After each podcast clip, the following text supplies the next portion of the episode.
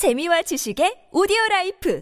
팟빵 드디어 세계 최초로 보석 가격 파괴 쇼핑몰이 탄생했습니다. 보석 탐나지만 가격이 너무 비쌌죠. 거품 쫙 빼서 몇만 원에 구매할 수 있는 보석들도 많아요. 가격도 싼데 세상에 노무현 문재인 대통령의 멋진 캐리커처가 그려진 머그컵, 마우스패드, 스티커를 모든 구매 고객에게 선물로 드리고 캐리커처를 무료로 다운받으실 수 있습니다. 네이버에서 블루문 젬을 검색해보세요. 어용 지식인에 이어 탄생한 어용 쇼핑몰 블루문 젬. 초기 비용, 세금 혜택, 감가상각, 보험료 할증? 차 타는데 뭐가 이렇게 복잡해? 이제 자동차 선택만 하십시오.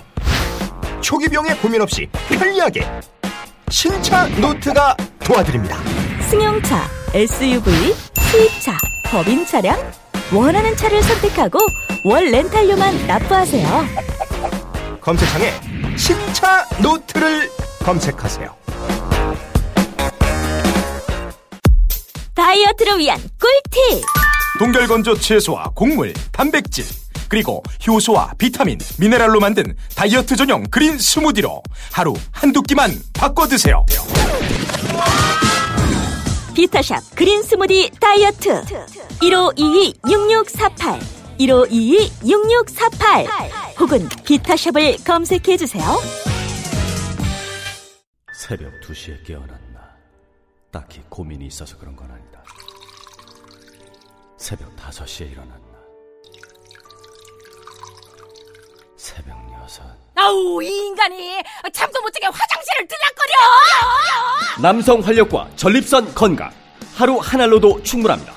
소팔메토, 옥타코사놀, 아연, 비타민 A, D, E까지 하루 영양 기준치 100%를 꽉 채운 메가셀 남자의 활력.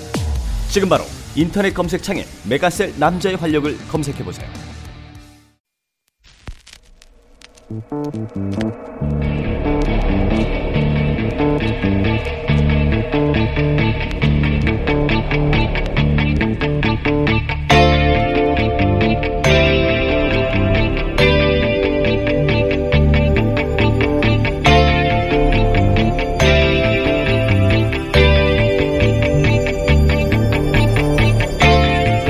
안녕하세요. 김호준입니다.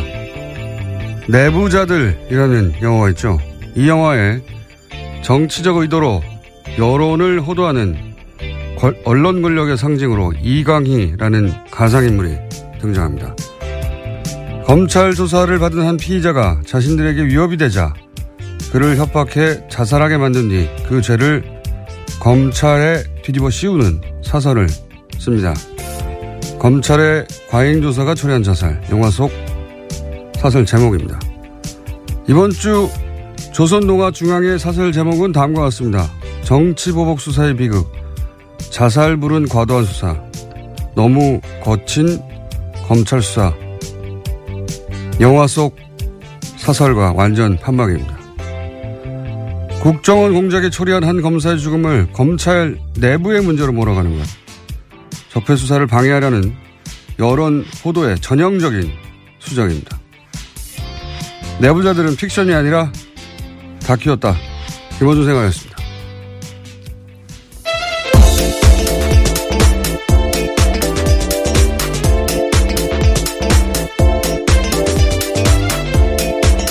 시사인의 김은지입니다. 내부자들 영화 봤어요? 네, 봤죠. 네. 똑같아요. 사설 네. 저는 삼성 장충기 문자를 보고 나서도 정말 내부자가 픽션이 아니라 논픽션이다라는 생각했었습니다. 내용이 완전 똑같습니다. 예. 영화, 영화보다 좀 더 심하죠. 예. 현실이. 앞으로 이제 이 영화 시나리오 쓰시는 분들이 굉장히 괴롭겠어요. 예. 웬만한큼 시나리오 써봐야 현실보다 덜 하기 때문에. 자, 어, 뉴스를 가볼까요? 예. 첫 번째 뉴스는 뭡니까? 네, 검찰 조사받았던 남재준 전 국정원장도 박근혜 전 대통령 지시에 따라서 특수활동비를 전달했다는 사실을 인정했습니다. 매달 5천만 원씩 특수활동비를 전달했다라는 건데요. 남 전 원장이 받는 혐의는 크게 세 가지입니다. 이와 같은 청와대의 특수활동비 상납, 또 화이트리스트 단체 지원, 국정원 대선 개입 사건 수사 당시에 수사와 재판을 방해했다라는 건데요. 우선은 상납 부분은 본인이 스스로 인정을 한 겁니다. 제가 어제 그랬지 않습니까? 예. 거물인 줄 아는 사람들은 자기가 거물로 취급되지 않는 상황에 가면 다 얘기한다고. 예. 자, 어, 그런 말도 했죠. 어, 대통령이 돈을 요구해서 치사하다고 생각했다고. 네, 굉장히 디테일한 이야기까지 했는데요. 박근혜 전 대통령이 먼저 국정원 특수활동비 떼어달라고 요구했다고 합니다. 뭐 자기 돈입니까? 따지고 보면 자기 돈도 아니에요. 뭐 자기의 몫으로 나온 활동비라고 생각했다라는 건데요. 이게 어차피 공작비였기 때문에 국정원장 특수활동비를 달라는 게 아니잖아요. 자기 돈도 아닌데 이 말도 이 발상도 웃기고요. 치사하다고 생각했다고 하는 거죠. 그렇게 생각했다 한들 그걸 또 가서 말하는 것도 웃기고요. 자, 어, 육군 참모총장도 하셨죠. 예. 국정원장도. 군 출신입니다. 예, 국정원장도 하시고 대선 후보도 누가 추대한 게 아니라 자기가 스스로 나가시고. 예. 그래서 본인이 거물이라고 이렇게 생각하신 거예요. 대선 후보 아무나 나오는 게 아니거든요. 예. 근데 이제 본인을 그렇게 거물로 대우하지 않는 상황에 처하게 되면 예, 이것저것 막 말하게 돼 있습니다. 네, 굉장히 돈을 달라고 했던 상황에 대해서 자세하게 이야기했는데 이재만 이재만 전 청무비서관이 직접 전화해서 전화 돈을 달라 했다라는 이야기도 했습니다. 이분이 이제 어, 출두할 때 예, 포토라인에서 거창한 말씀하셨잖아요. 민주주의 수호하고 뭐 거창한 말을 했으면 이런 질문하면은 어, 이렇게 답하면 안 되거든요. 치사하다 막돈 달라고 그랬단 말이야. 본인이 생각할 만큼 건물이 아니게 취급받으면 받을수록 더 많은 얘기를 하실 것이다. 다음 뉴스는요? 네, 또 이명박 전 대통령이 자신을 향하는 검찰 수사에 대해서 나라가 과거에 발목을 잡고 있다라는 이야기를 했다라고 채널A가 보도했습니다. 이명박 전 대통령은 지난 월요일 자신의 사무실에서 핵심 측근들과 회의를 가졌는데요.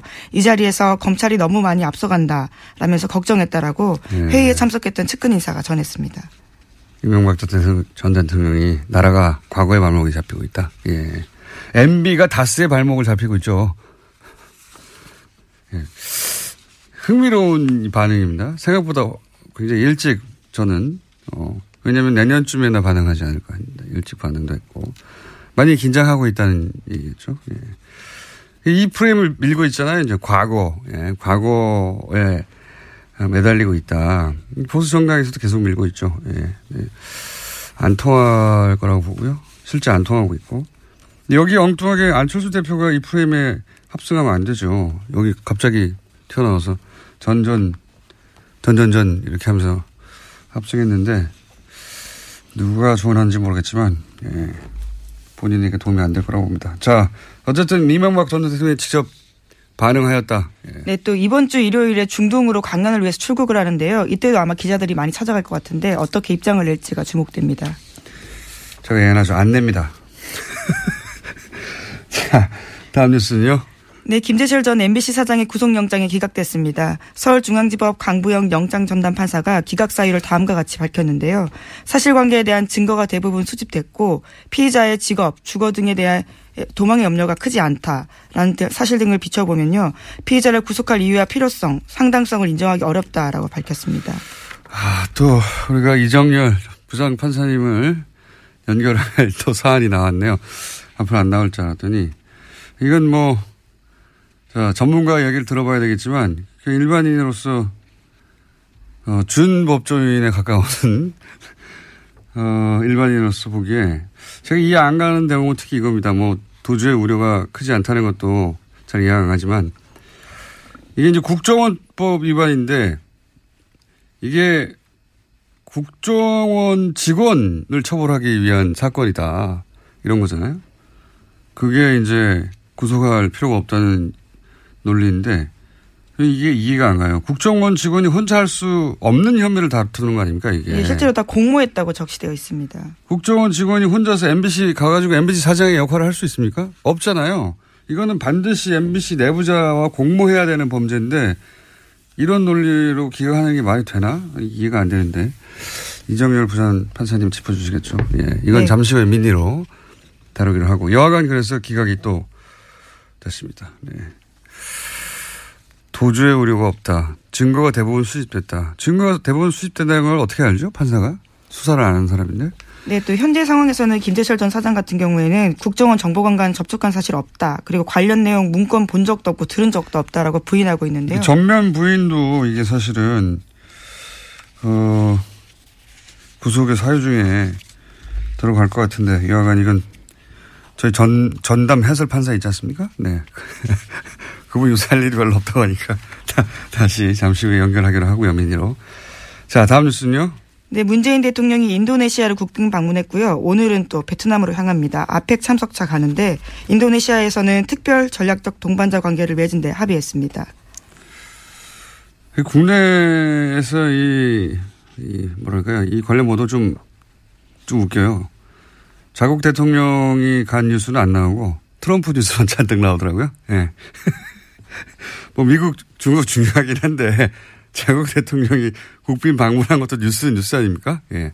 한참 뒤에 나오던데. 이게 상대국이 이제 동남아시아 국가라는 점도 저는 영향을 미쳤을 거라고 봅니다. 국내 언론에. 우리가 이제 동남아시아를 굉장히 무시하는 경향이 강하잖아요. 예. 근데 인도네시아는 인구 2억이 넘어요. 예. 세계에서 네 번째가 그렇습니다. 아주 GDP 규모도 우리하고 비슷하고 바로 아래 정도. 아시아에 굉장히 큰 나라인데 우리 머릿속에 없죠. 우리 머리 지도에선. 예. 하도 서구 중심으로만 세계를 보는 데 익숙하다 보니까 이렇게 큰 나라에 가는데 우리 머리 지도에 없어요. 예.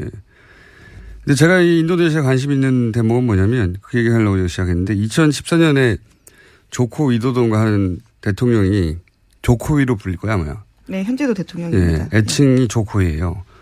인도네시아에서 최초의 평화적 정권 교체로 탄생한 어, 대통령인데 인기가 굉장히 높습니다. 그 나라에서.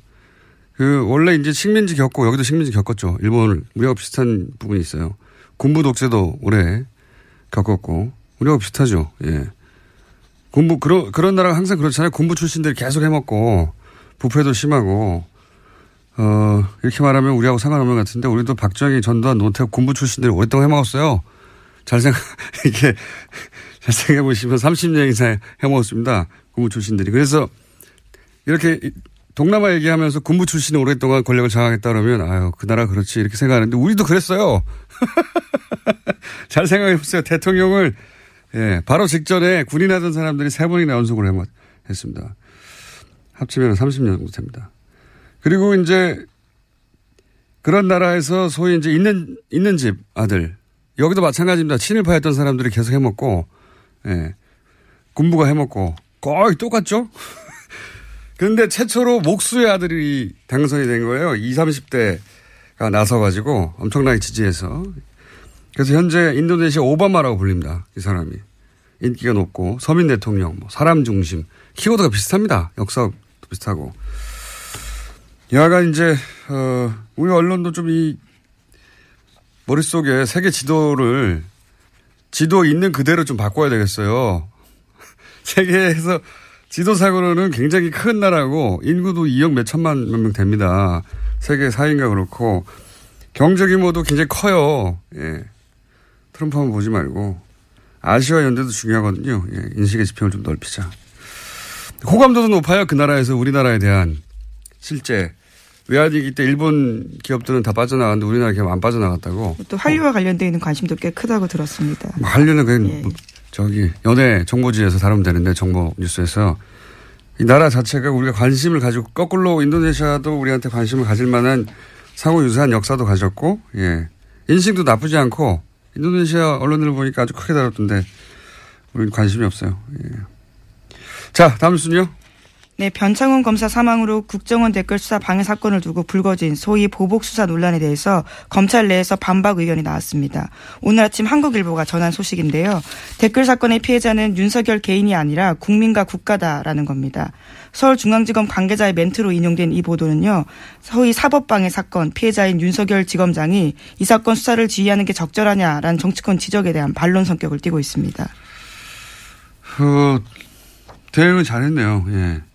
피해자를 마치 윤석열 개인인 것처럼 특정해서 윤석열 서울중앙지검장이 이 사건을 수사하면 안 된다라고 몰아가는 사실은 이제 약간 업그레이드된 네, 논리죠. 네, 어제 국회 법제사법위원회 전체회에서 이런 이야기가 꽤 많이 나왔었습니다. 이 프레임에 넘어가면 안 된다고 봅니다, 저는. 예.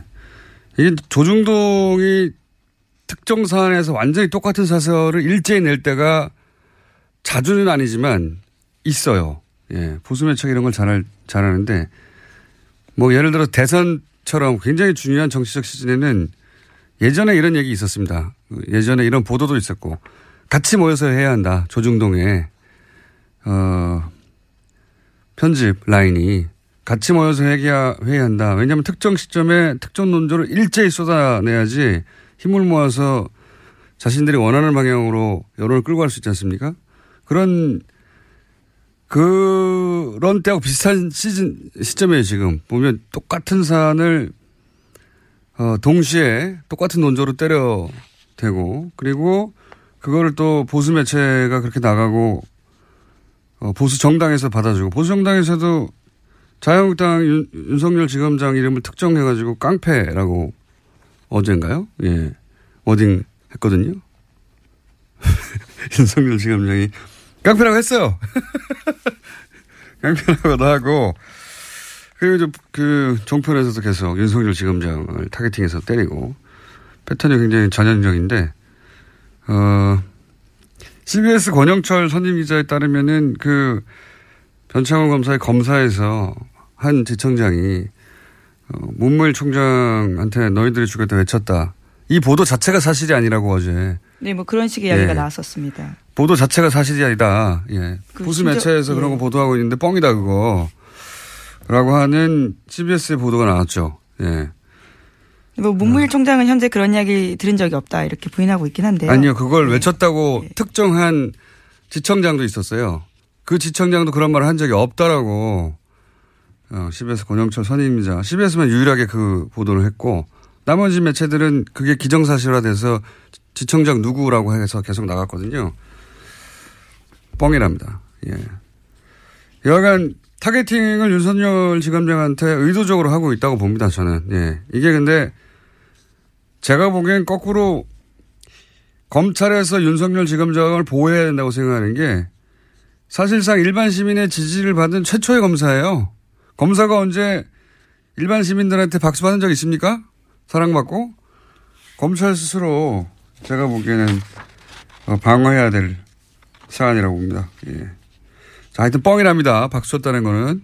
제가 어제, 어, 어제 나온 보도에 따르면 그한 곳을 때리고 있다. 윤 지 검장을 무너뜨리면 기본적으로 이 적폐 수사 관련해서 어, 드라이브를 멈출 수 있다고 생각하는 것 같아요. 현재. 예, 상징적인 인물이니까. 다음 뉴스는요. 네, 박근혜 전 대통령이 인권 침해를 당하고 있다라고 주장했던 MH그룹 기억하실 텐데요. 이들이 스위스 유엔 사무국에서 박근혜 전 대통령의 인권 침해를 비판하는 토론회를 열었습니다. 하지만 토론회장은 텅텅 비어 있었고요. 사람들이 거의 없었다라고 합니다. 그랬겠죠. 예. 사실이 아니기도 하거니와, 예. 아마 자신들이 발제했겠죠. 그 회사에서. 그러니까 그 사업회사에서 발제하는 토론에 누가 갑니까? 이런, 이런 사안에. 자, 텅텅 비었다고 합니다. 자, 다음 뉴스 중에 하나 정도 더 하고 바로 이정렬 판사님 연결해야 되겠습니다. 네, 한성숙 네이버 대표가 어제 직접 나서서 구글을 향해서 공개적으로 의혹을 제기했습니다. 지난달 31일에 국정감사에서 이해진 네이버 창업자가 세금도 안 내고 고용도 없다라면서 구글 비판한 적이 있는데요. 그러자 바로 구글이 반박했습니다. 그리고 일주일이 지났는데 다시 네이버가 공세에 나선 겁니다.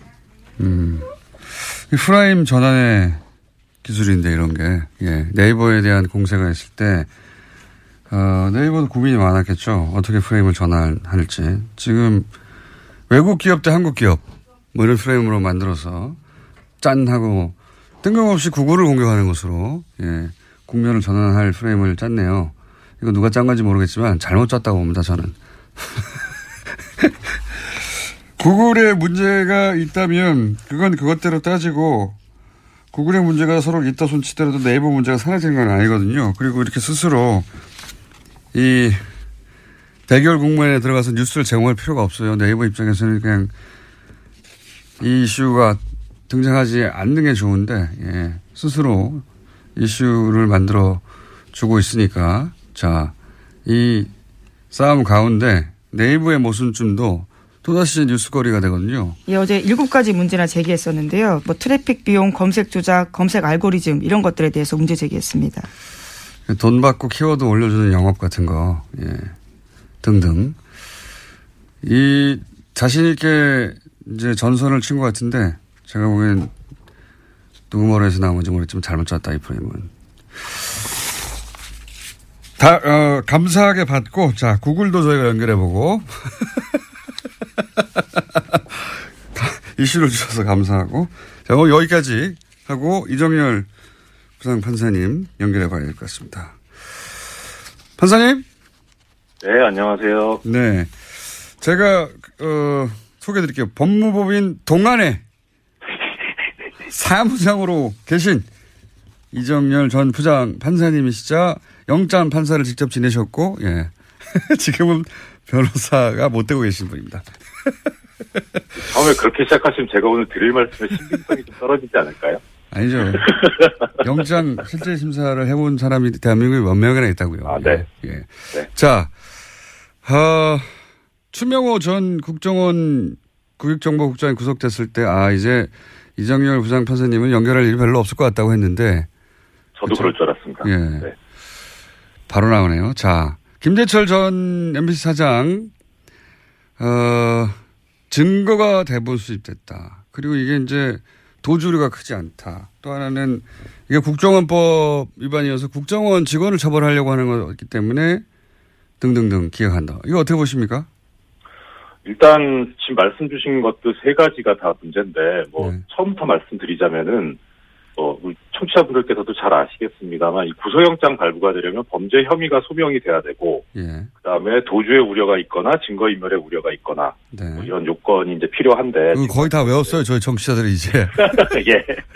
이 범죄 혐의 소명 부분 보면 이제 네. 영장 기, 그 청구 기각 사유에 이렇게 나오더라고요. 저기 사실관계에 대한 증거가 대부분 수집되었다 이런 표현이 나와요. 저도 그게 이해가 안 갑니다.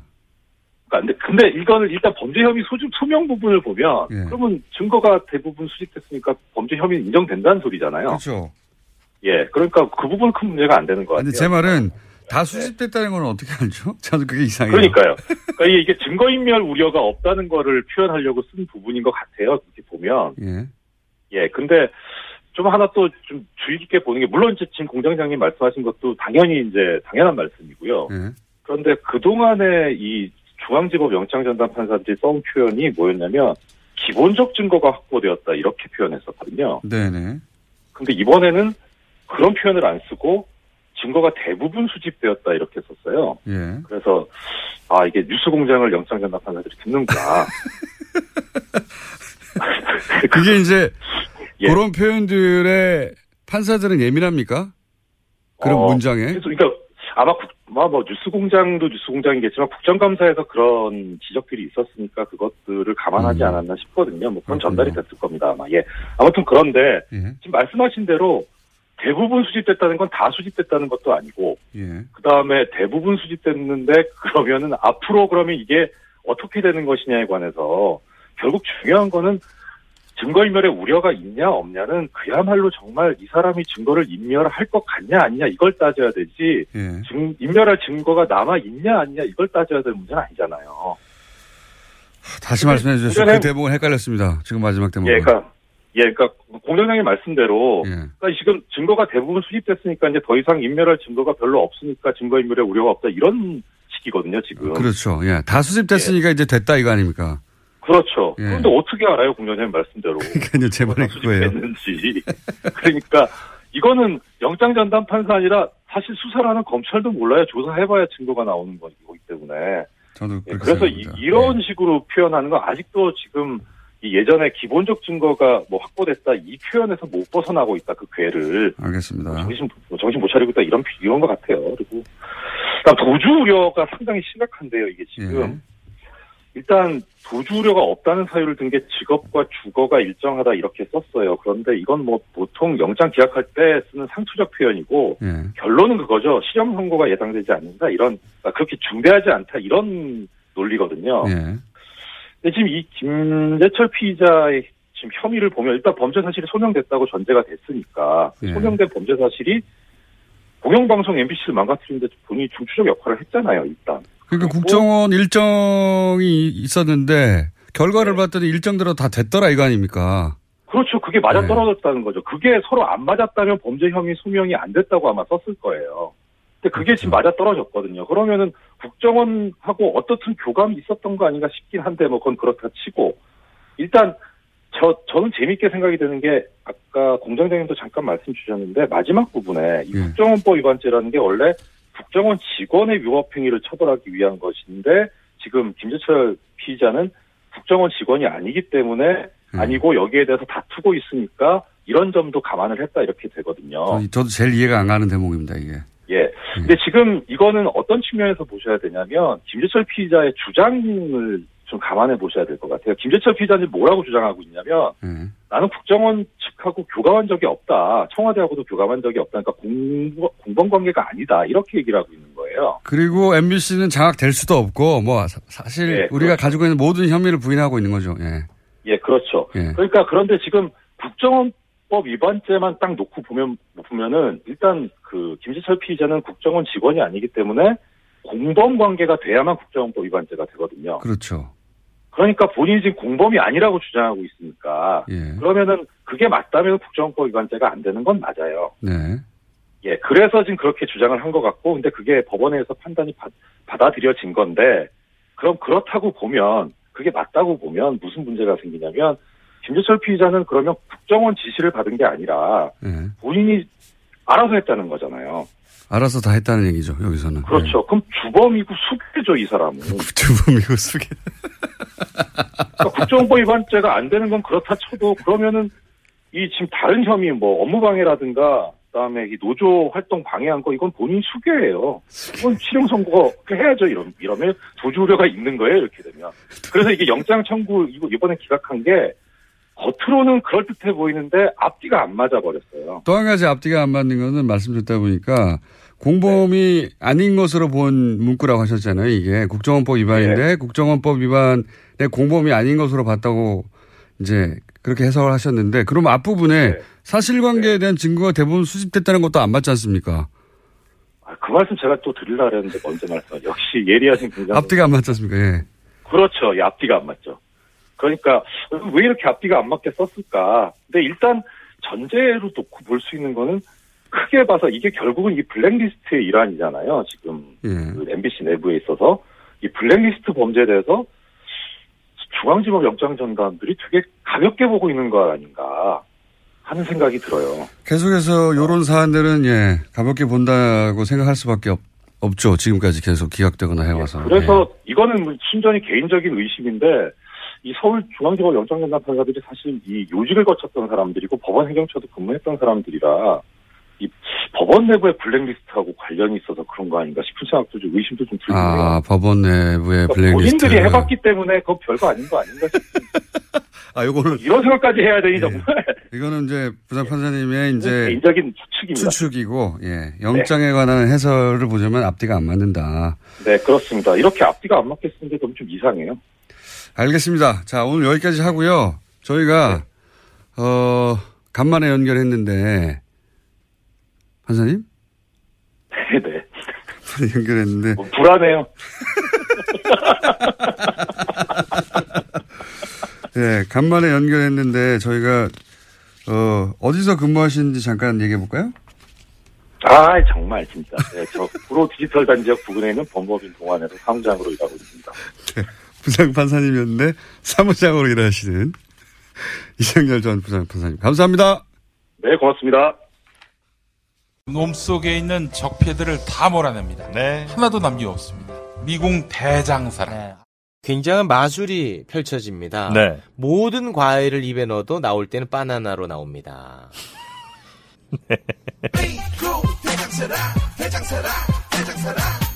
장실 장실 good morning 화장실 바나 바나 good morning 바나나 지금 바로 미궁 대장사랑 검색해 보세요. 골반 잡자 바로 잡자 바디로직 허리 통증 바로 잡자 바디로직 몸매 교정 바로 잡자 바디로직 자세가 좋아지는 골반 교정 타이즈 바디로직 검색창에 골반 교정 바디로직 삐딱한 남성 골반 허리에도 역시 바디로직입니다. 바디로직의 효과를 못 느끼셨다면 100% 환불해드립니다. 자세한 환불 조건은 홈페이지를 참조하세요. 아, 또 떨어졌어. 너 또 입사 시험 봤어? 아니, 차량용 핸드폰 거치대 말이야. 여러 개 사봤는데 실패의 연속이야. 떨어지고 시야 가리고 운전석에서도 멀고 뭐 좋은 거 없을까? 싼 것만 찾으니까 그렇지. 제대로 된 거 하나 사서 편리하게 쓰는 게 더 낫지. 그런 게 있어? 그럼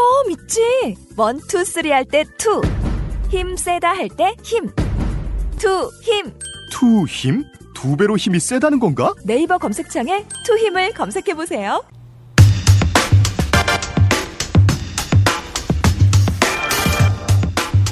이제는 상영하는 극장이 하나도 없는 영화 저수지 게임에 또 그 얘기.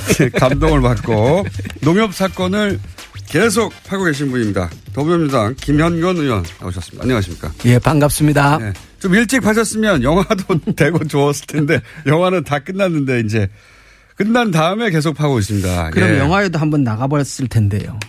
예. 근데 그때 영화를 만들 때는요 아무도 관심이 없었어요. 사실 이 사건에 대해서. 주- 주진희 기자하고 저만 관심이 있었지. 자, 어, 내용을 간단히 요약하겠습니다. 다시 210억을 농협이 대출을 합니다. 캐나다 부동산 사업에. 그런데 이 돈을 다 날립니다. 돈다 날렸는데 어떻게 날렸냐 봤더니 담보를 설정해야 되는데 담보를 설정을 안 하고 그리고 어 대출했으니까 이자도 받고 대출금 상환을 받아야 돼, 상, 상환을 해야 되는데 그러기 위해서 통장을 만들어 가지고 어 키 일종의 자물쇠에 예. 해당되는 질권 뭐 전문 용어는 아실 필요가 없고 하여튼 그런 자물쇠를 잠궈놨는데 당연하죠 돈 받는 사람만 예. 그 통장을 열어봐야 하는 건데 그 자물쇠를 풀어줘 가지고 또 돈을 다 가져가 버렸어요. 예. 그래가지고 담보 설정만 안 했다도 아니고 담보 설정을 다른 사람이 받도록 해뒀다. 그렇죠. 수익증권은 어, 담보 설정을 다른 사람 명의로 하고 예. 그리고 어, 원금과 이자를 받기 위해서 공동 명의로 개설해 놓은 통장을 관리를 해야 되는데 농협이 예. 어, 그 통장의 열쇠를 넘겨줬다. 이렇게. 예. 그러니까 돈을 다른 사람 다른 사람 받도록 해주고 키도 줬다. 그래서 돈을 그쪽에서 다 빼갔다. 농협은 돈을 다 날렸다 이거예요. 예. 말도 안 되는 말도 안 되는 사건이 벌어졌어요. 말도 안 되는 사건이. 이거는 금융권에 계신 분들은 뭐 듣자마자 아니 210억에 대한 돈에 대한 담보고 뭐고 질권이고 다 날려줬다니 이게 말이 되나 풀어줬다니 이렇게 생각하실 텐데 주변에 은행에 계신 분들한테 물어보세요. 말도 안 되는 건데 이 사건에 저희가 관심을 특별히 가지는 이유가 여기 이 사건 대출 과정에 관련해서 이명박 전 대통령의 친인척 이름이 자꾸 거론되다 보니까 예. 그렇게 주장하시는 분들이 있습니다.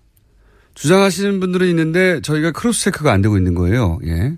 그런 상황인데 첫 번째 이유가 그거고요. 두 번째 이유는 이렇게 말도 안 되는 일이 벌어지고 나서 이 돈이 흘러가서 어 입금된 계좌가 있는 은행. 예. 그 은행이 이명박 전 대통령 그 캐나다 은행. 예, 예. 예, 캐나다에 있는 로얄 뱅크 캐나다 RBC 은행이 이 자원외교 때마다 등장하는 은행이라는 거예요. 이후에 예. 어, 자원에게 여러 가지 이후에. 사건이 터질 때마다 결국은 이 항상 RBC가 개입- 뚱뚱 나와요. 예. 그것도 이명박 전 대통령과의 연결고를 생각하지 않을 수 없는 사안이고 그 외에도 몇 가지인데 큰 덩어리가 그렇습니다. 그러다 보니까 이것이 정권 초반에 일종의 프로토타입이 아닐까? 예. 요런- 실험작. 예. 요런 식의 어떤, 어, 작업을 한 다음에 혹시 이- 이후에도 비슷한 작업들이 계속 있지 않을까 하는 의심 하나. 또 하나는 그 계좌, RBC 은행의 그 특정 계좌가 어, 찾아서 그 특정 계좌에서 돈이 어디로 흘러갔는지를 계속 추적하면 뭐가 나오지 않겠는가. 그렇죠. 그. 네 개의 계좌를 그 계좌를 통해서 돈이 오고 간 흔적이 있으니까 그러니까 농협은 210억을 출자를 했는데 원금은 전액 손실했지만 그 과정에서 60억의 이자는 받았다고 얘기를 하거든요. 예. 그 이자를 받은 통장이 그 네 개의 통장인데 예. 그네 개의 통장 번호를 제가 갖고 있으니까 예. 이 통장의 거래 노예 내역을 조회를 하고 예. 어 어느 쪽으로 돈이 어떻게 빠져나갔는가를 추적하다가 보면은 이것이 특정인과 연계가 되어 있는지 아니면 단순히 사업 과정에서 실패에 의해서 돈이 소진된 것인지를 확인할 수 있을 예. 이건 얘기죠. 캐나다하고도 공조를 해야 될 사안인 그렇죠. 것 같고요. 그러니까 어, 공적 기관에서 수사를 예. 해야 하는 사안인데 아직 안 하고 있기 때문에 예. 저희가 하라고 하라고 계속 하고 있는 겁니다. 그렇죠. 이게 단순 투자 실패가 아니라 통장 번호도 갖고 있다고. 그러니까 권력형 비리일 수 예. 있다. 예. 그런 냄새가 아주 많이 난다. 예. 예. 그러면 오늘 여러 가지 얘기를 하시겠지만 혹시 예.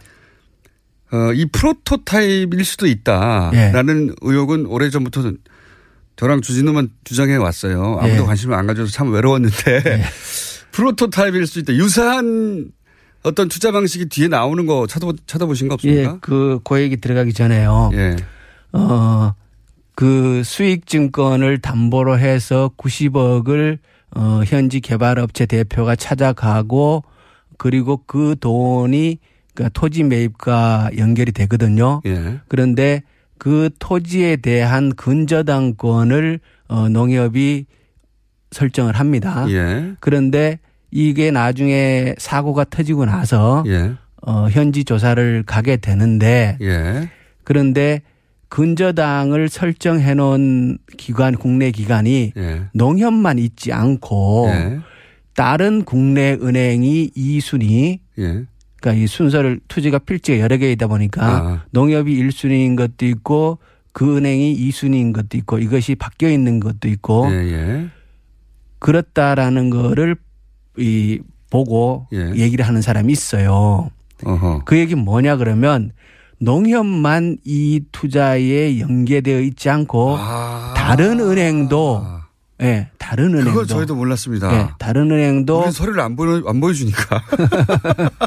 아하. 그래서 이게 농협만 연루되는 게 아니다. 연루된 게 아닐 가능성이 있다. 아. 예, 근저당에 국내 다른 은행이 이게 설정이 되어 있다는 얘기는 농협만 210억이고 다른 은행이 또 있을 수도 또 있을 있다. 수도 있다.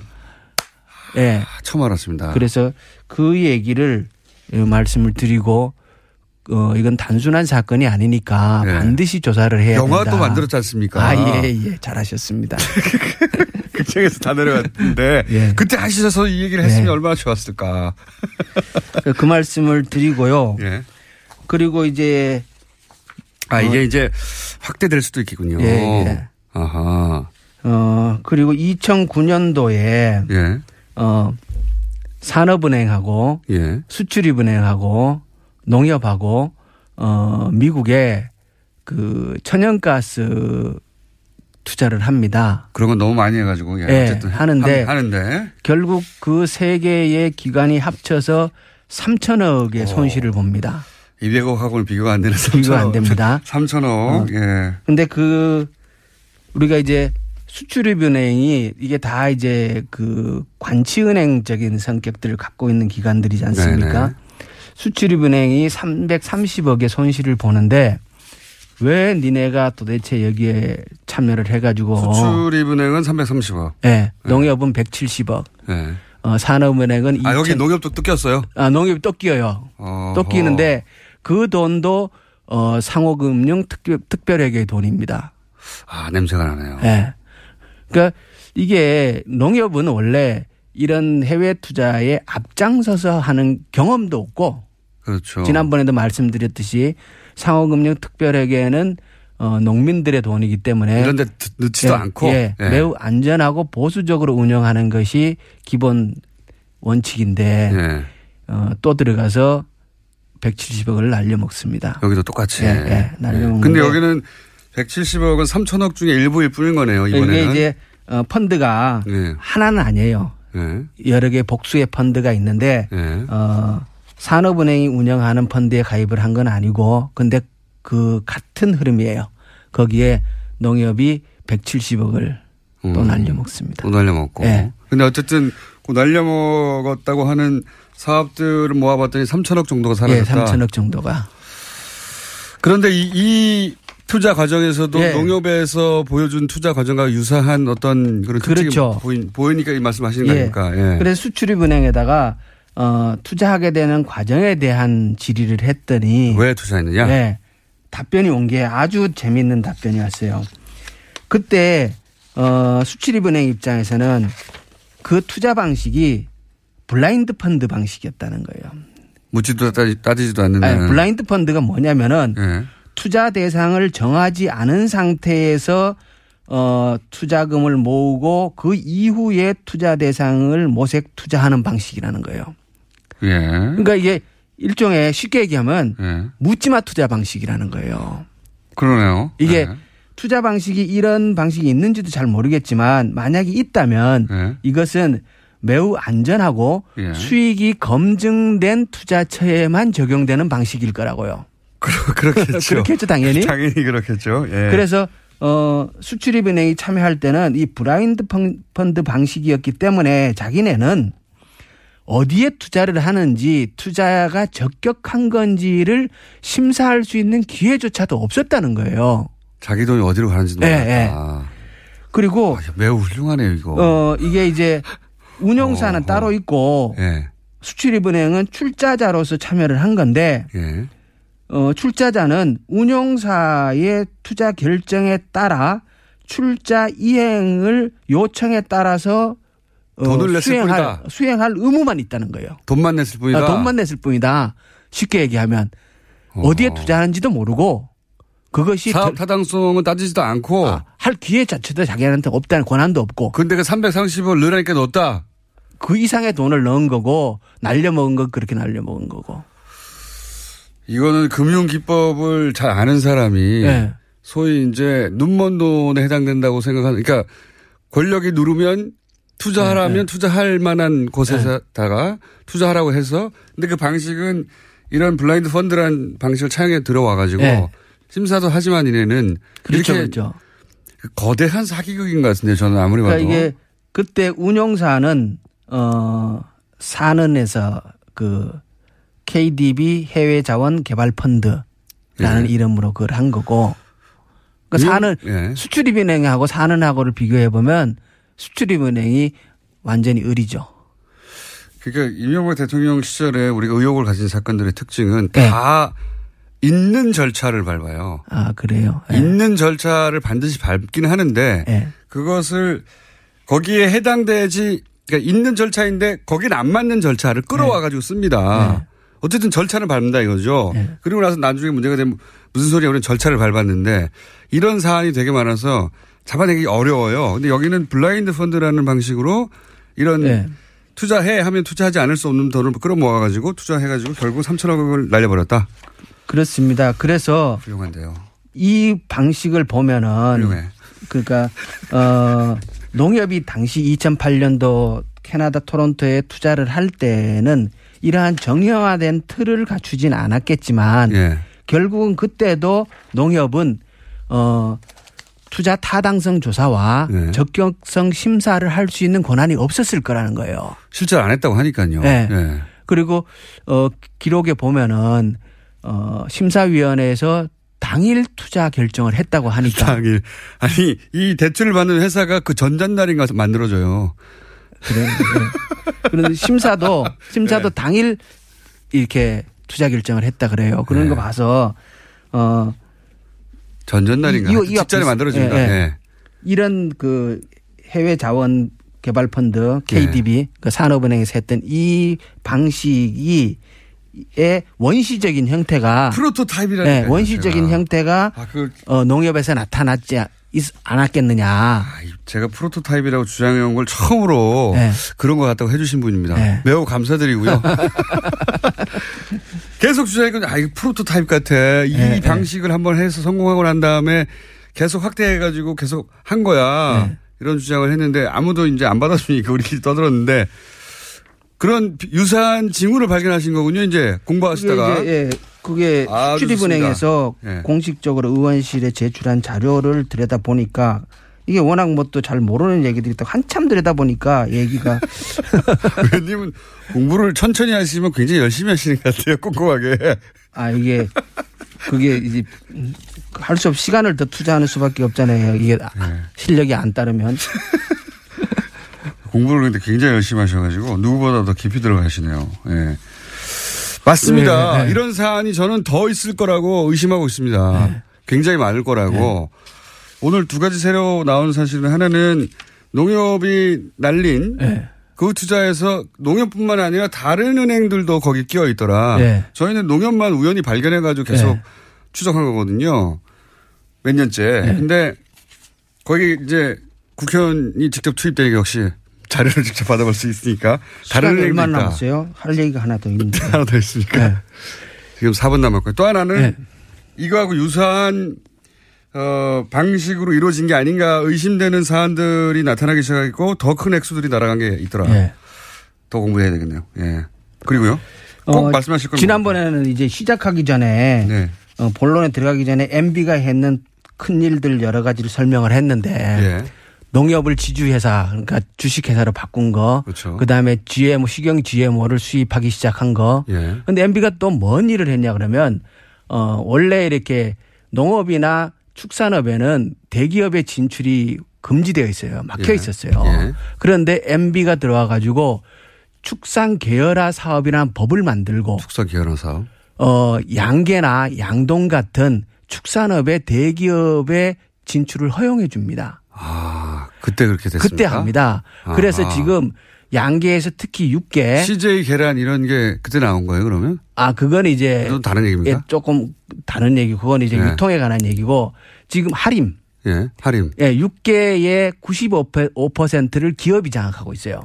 아하. 오리의 95% 오리 산업의 95%를 기업이 장악하고. 농가가 아니라 기업을. 농가가 아니고 기업입니다. 그게 이명박 대통령 때 이명박 대통령 때 법을 만들고 아. 그때부터 정부가 어 정부 가 예산을 가지고 그 계열화 사업을 적극 지원합니다. 음. 그래서 지금 어 특히 닭은 예. 닭은 거의 대기업한테 다 넘어갔어요. 이미. 예. 그러니까 양계 할인 농가라는 건 사실상 존재하는 게 아니라 하청업, 농가는 있어요. 하청업자. 하청업자가 됐다. 그러니까, 다. 보- 그러니까 이제 그 과정을 그 관계를 제가 얘기하면서 그렇다면 당신 워낙 억울하고 예. 비참하다고 얘기를 하니까 예. 제가 그렇다면 지주 소작 관계에서 소작농의 지위에 해당됩니까? 예. 라고 농가에게 물어봤더니 아니다. 자기네는 노예다. 이렇게 얘기를 하거든요. 그냥 노예다. 네, 노예다. 이것도 그때 벌어진 일이다. 그, 그, 광, 그 시작을 MB가 한 거예요. 아, 뭐 하다 보니 할 게 너무 많은데요. 저 2분 남았는데 그 농협을 통해서 예. 어, 그 소위 MB 인맥이 농협에 포진이 되고 그렇죠. 그래서 농협을 통해서 많은 일들이 일어난 게 아닌가 하는 의구심을 가지고 계시잖아요. 이제는 점점. 그렇죠. 그게 그러니까 어 농협의 그 대출건이 명백하게 어 문제점들이 많고 네. 어 그 뭡니까 감사에 의해서도 여러 가지 지적이 있었는데 예. 그 부분이 어 완전하게 의문이 해소되고 척결되지 않은 이유가 도대체 뭘까? 예. 그것은 어 그렇다면 당시 MB가 들어가고 그러니까 최원- 최원병이란 MB 측근이 들어가고 그때의 영포 라인과 연결된 어 게, 예. 천년회라는 조직이 만들어지고. 예. 그리고 어 그 몇 번 보도는 됐지 않습니까? 예. 그런데 어그 농협 내의 사조직과 예. 이 대출을 누군가가 뒤에서 은폐하고 비호하는 사람들이 없다면 없다면 이게 안 드러날 리가 없죠. 그러니까 이게 그리고 예. 대출이 이렇게 이루어졌겠는가 하는 그렇죠. 의구심. 그래서 결국은 제가 이제 그래서 천년의 멤버들의 이 명단을 구해서 봤더니, 봤더니 여전히 농협 내에 실세들이 다수 있고, 아하. 예. 그러면 저희가 20초밖에 안 남아서 말씀드리는데 네. 그 농협 관련해서 농협 해킹 사건 이런 것도 있었잖아요. 농협 관련해서 생각해 보시면 꽤 많은 사건이 있었습니다. 예. 이런 사건도 앞으로 관심을 가지실 겁니까? 그렇죠. 아, 그, 그렇죠. 그 얘기 20초밖에 안 남았으면 시작을 하지 맙시다. 5초만 하고 5초밖에 안 남았으니까 하실 거다? 예, 해야죠. 계속 나오실 예정입니다. 김영건 의원이었습니다. 감사합니다. 예, 고맙습니다.